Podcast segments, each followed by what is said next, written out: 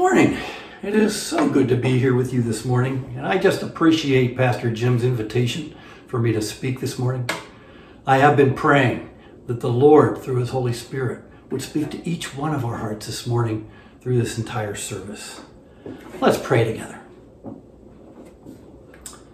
Isaiah said, The Lord declares, So my word that goes out from my mouth, it will not return empty but will accomplish what I desire and will achieve the purpose for which I sent it. Father, I thank you and I praise you for the wonderful gift that you have given us, your word. Lord, your word provides us with understanding, purpose, direction, and life. Lord, it is such a privilege for the church to be able to open your word each and every Sunday so that we can hear from you. Lord, you said your word would not return empty but it is only through the work and the power of the Holy Spirit who brings your word to life and accomplishes what you desire. May your Holy Spirit touch our ears, our minds, and our hearts today. For it's in Jesus' name we pray. Amen. One of my favorite commercials on the television is the Jake from State Farm commercial. Many of you have possibly seen that commercial, but it begins with the husband standing in the living room talking on the phone, and he says, I'm married. Can you do that for me? And in the background, you see the wife walking down the steps in her bathrobe, and she says, Who are you talking to at three o'clock in the morning? And the husband says, Jake from State Farm. And the wife says, Jake from State Farm at three o'clock in the morning? Let me have that phone. And she takes the phone and says, Who is this? And you hear coming through the phone, Jake from State Farm. And the wife looks at her husband and says, She sounds hideous. And her husband said, She's a man. She talks to the, the man on the phone again and she says, What are you wearing, Jake from State Farm? And the State Farm agent says, uh, Red sweater and khakis cute commercial. And I share that commercial with you today because the title of my message is What Are You Wearing? What are you wearing? Interesting question today. All right, we're in church. Um, and I would assume that some of you out there in church today are still in your pajamas. Who would have ever thought we would have come to a time where we could go to church in our pajamas? But I'm assuming there's some pajama wearers out there uh, participating and enjoying this service today. But this sermon is not about the clothes that we get dressed in every day. Did you know the Bible uses wardrobe or clothing to illustrate the condition of man's spiritual life? In Isaiah 61:10, it says, "I delight greatly in the Lord. My soul rejoices in my God, for he has clothed me with garments of salvation and arrayed me in a robe of righteousness." Again, three references in the Old Testament say this Those that hate thee shall be clothed with shame as he clothes himself with cursing. The prince shall be clothed with desolation. All these, all these verses describe the spiritual condition of man. So again, I ask this morning, what are you wearing? What spiritual clothes are you putting on? Today, we're going to look at a passage that teaches spiritually the wardrobe we get dressed from every day has everything to do with our relationship with the Lord and whether we are living a holy life, living the holy life that God wants us to live. One of the reasons I'm preaching this sermon today is because of, of this book here. This is a book, The Pursuit of Holiness by Jerry Bridges. And I discovered that book about 20 years ago, and I read it, and it made a great impact in my life.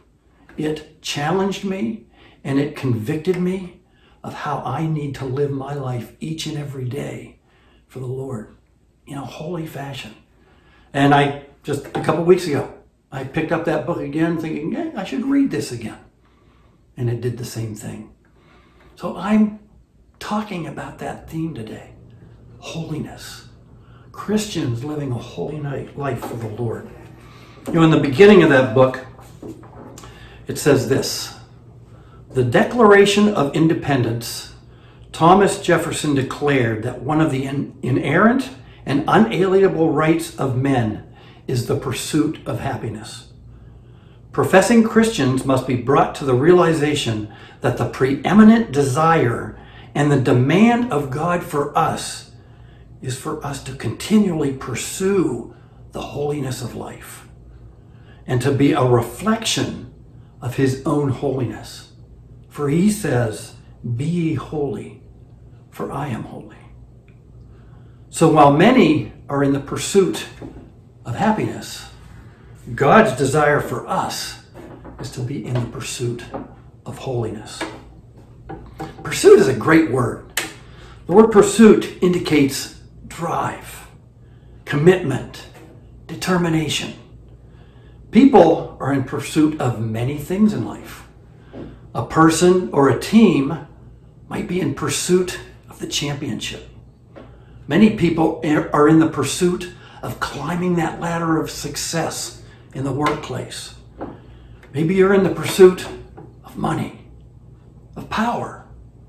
Maybe it's just recreation and entertainment. People in serious pursuit of something are willing to do anything to obtain what they are pursuing. As I thought of the word pursuit this week, do you know what came to mind? And eh, many of you know me. I my mind moves in strange ways sometimes. But this thought came to mind. Wiley Coyote pursuing the Roadrunner. Now I know I'm dating myself, and some of you might even think, what in the world is he talking about? But there was a cartoon that I grew up to, Wiley Coyote and the Roadrunner. And the coyote, every episode, was pursuing the Roadrunner, trying to catch the Roadrunner. He wanted to eat the Roadrunner, and he would do anything to catch the Roadrunner. He never did, but he was definitely in pursuit. Our text for this morning is Ephesians 4 17 through 24, which was read earlier. In verses 17 through 19, it says, So I tell you this and insist on it in the Lord, that you must no longer live as the Gentiles do in the futility of their thinking. They are darkened in their understanding and separated from the life of God because of the ignorance that is in them due to the hardening of their hearts. Having lost all sensitivity, they have given, given themselves over to sensuality so as to indulge in every kind of impurity with a continual lust for more. They can never get enough. The first point of my sermon this morning is the old wardrobe. In verse 22, later on in verse 22, the Apostle Paul, he tells us the description we have here in verses 17 through 19 is known as the old self or what I'm terming this morning as the old wardrobe. In this person, the old self is the person that lives his life pursuing the sin nature or living by his sin nature. In verse 17, no longer live your life as the Gentiles. Paul is saying, no longer live your life as an unbeliever as someone who doesn't know Christ, as the unsaved. There should be a definite difference between the life, the lifestyle of the believer versus the person who is living by his sin nature. It should be obvious. Look at Paul's description at the person from these verses that wears the old wardrobe instead of the new wardrobe. The futility of their thinking, darkened by their understanding, separated from the life of God. The ignorance that is in them is due to the hardening of their hearts. And having lost all sensitivity, they have given themselves over to sensuality so as to indulge in every kind of impurity with a continual lust for more. What a depressing, what a condemning description of the man that lives by the sin nature, lives by putting on day in and day out the old wardrobe of the sin nature. John Stott, in his commentary on Ephesians, summarizes these three verses as a downward spiral. First, there's the hardness of heart. Next, there's the darkness of heart. Third, we have deadness. And fourth, reckless, unrestrained abandonment to sin. We all know our, our society is just filled with people who have become morally and spiritually reckless and live a life in abandonment to sin. They allow the sin nature to rule and to reign in their lives. In verse 17, in his opening statement, Paul makes a very strong plea to us. So I tell you this, and insist on it in the Lord, that you must no longer live as those that don't know Jesus Christ. Paul is passionate. He's concerned as he encourages the church at Ephesus that and you can you can just picture a father pointing his finger at his child. Hey, you are no longer a pagan. You're a child of mine. No longer live like a pagan or the unsaved. And we need to remember one thing Paul is not talking to the unsaved here in this passage. This is a letter to the church at Ephesus. He's writing to the church. Paul is addressing those who've come to know Jesus Christ, but continue to th- live their lives following after their sin nature. They continue to put on that old wardrobe and live their lives in sin and worldliness. The second point this morning the wardrobe exchange.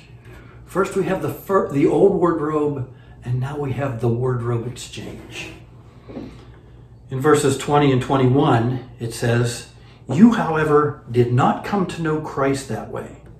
Surely you heard of him and were taught in him in accordance with the truth that is in Jesus.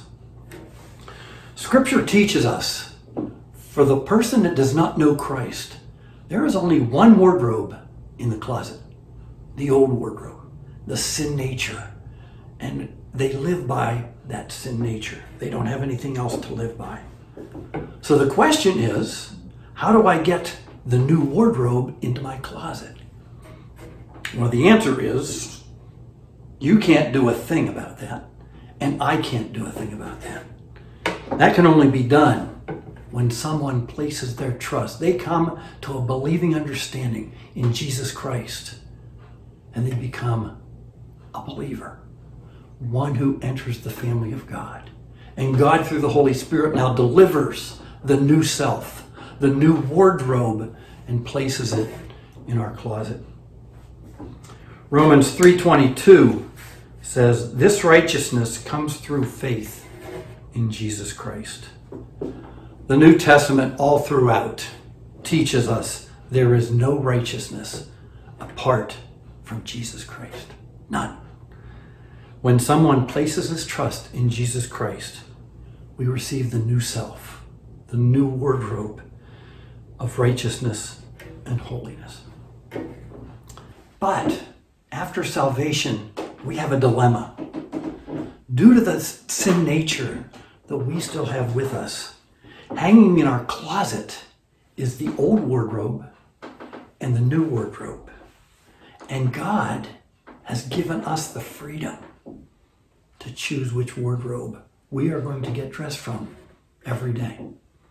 We can go to the closet and pick from maybe there's some temptation, some struggle you're dealing with. And so you go to the closet and you pick your outfit from the old wardrobe that day and fall into the sin nature or follow the sin nature. Or you go to the closet and you choose to follow after God and His holiness and righteousness. That brings us to our third point this morning the new wardrobe.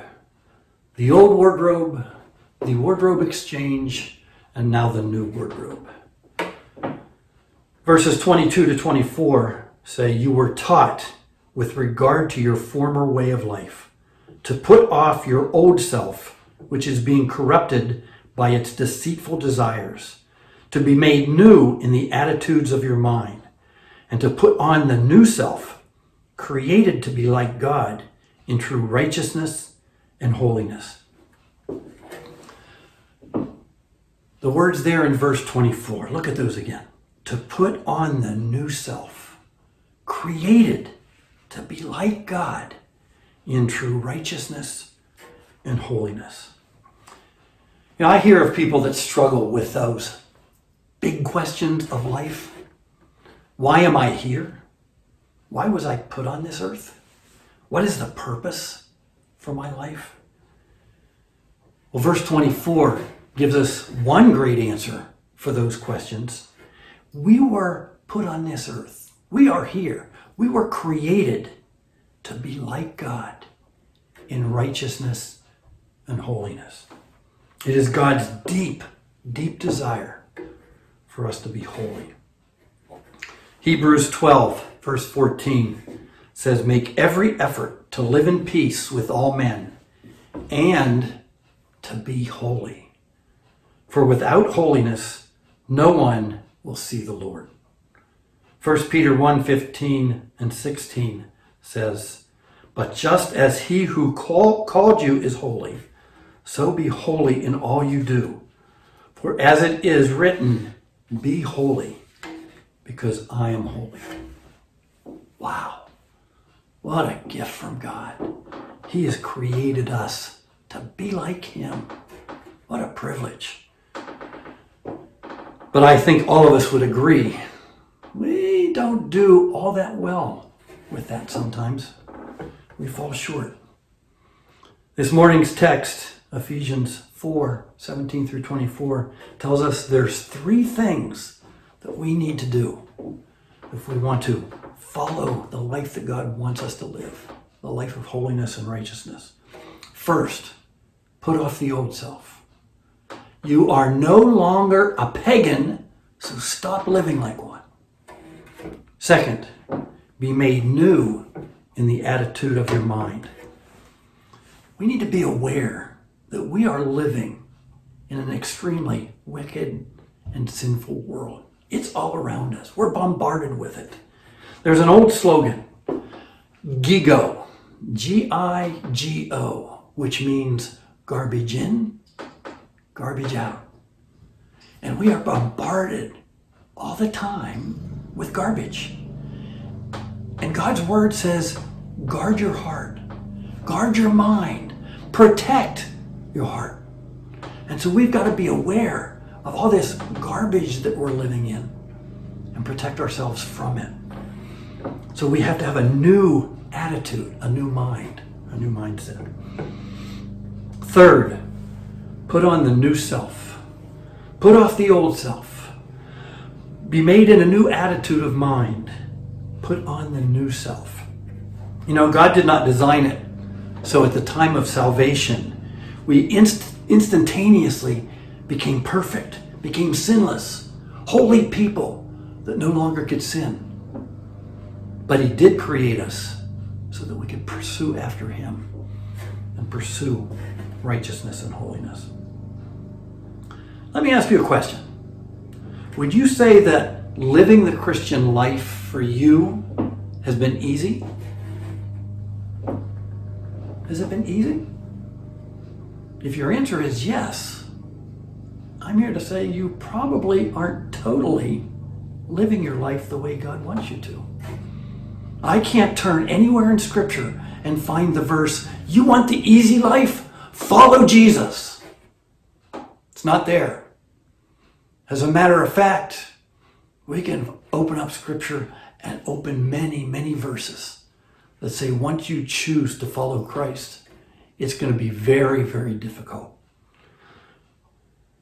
There will be opposition. There'll be hardships as we pick up our cross daily and follow after Him. It's not an easy life.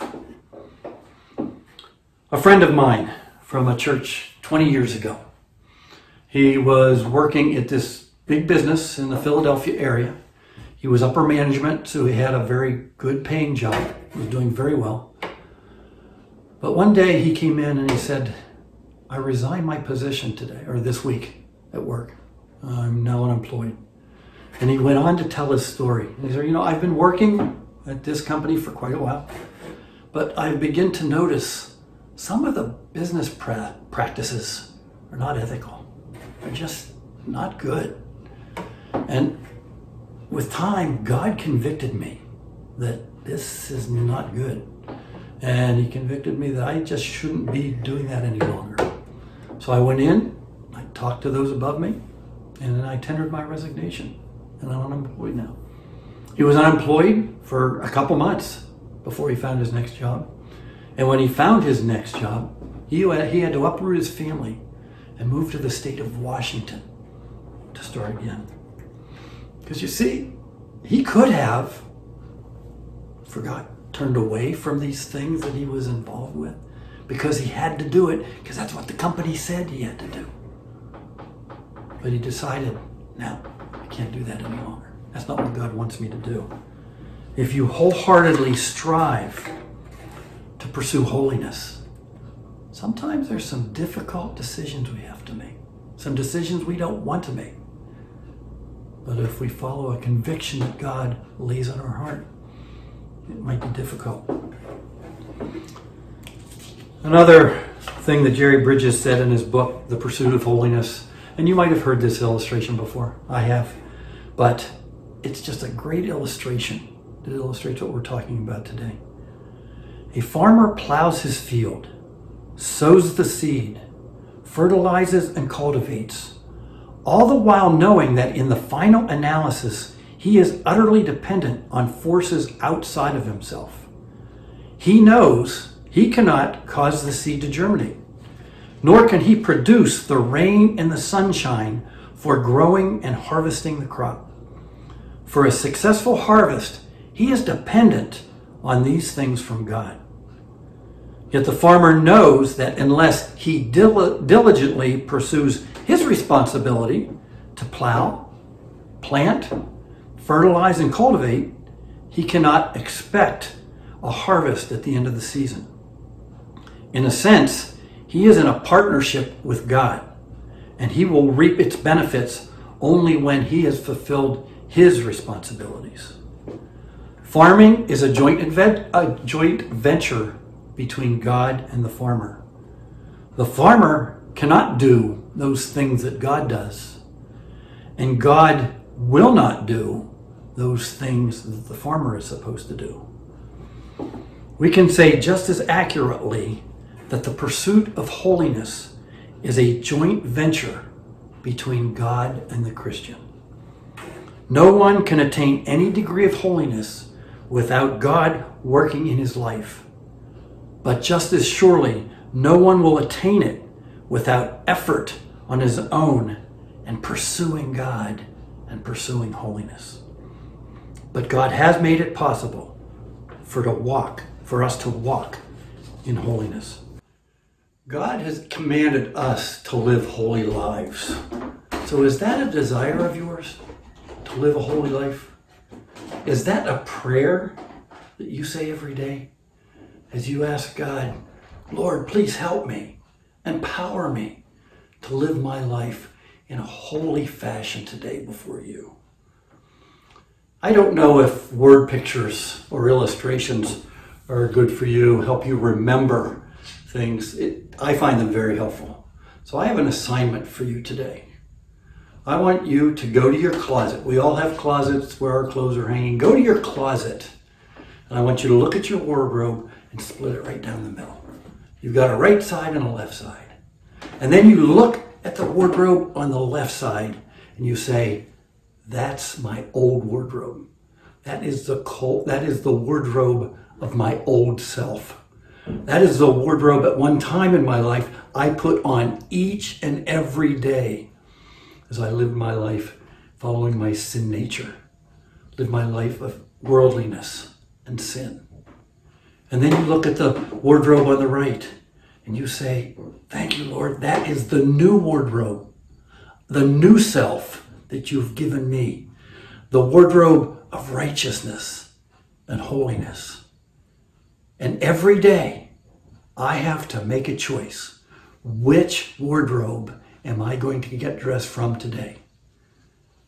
Is there going to be some temptation that's, that's plaguing you someday and you go to the wardrobe on the left? You go to the war- old wardrobe and you act out in the sin nature? Or are you going to say, No, Lord, help me to dress myself from this wardrobe of righteousness and holiness today?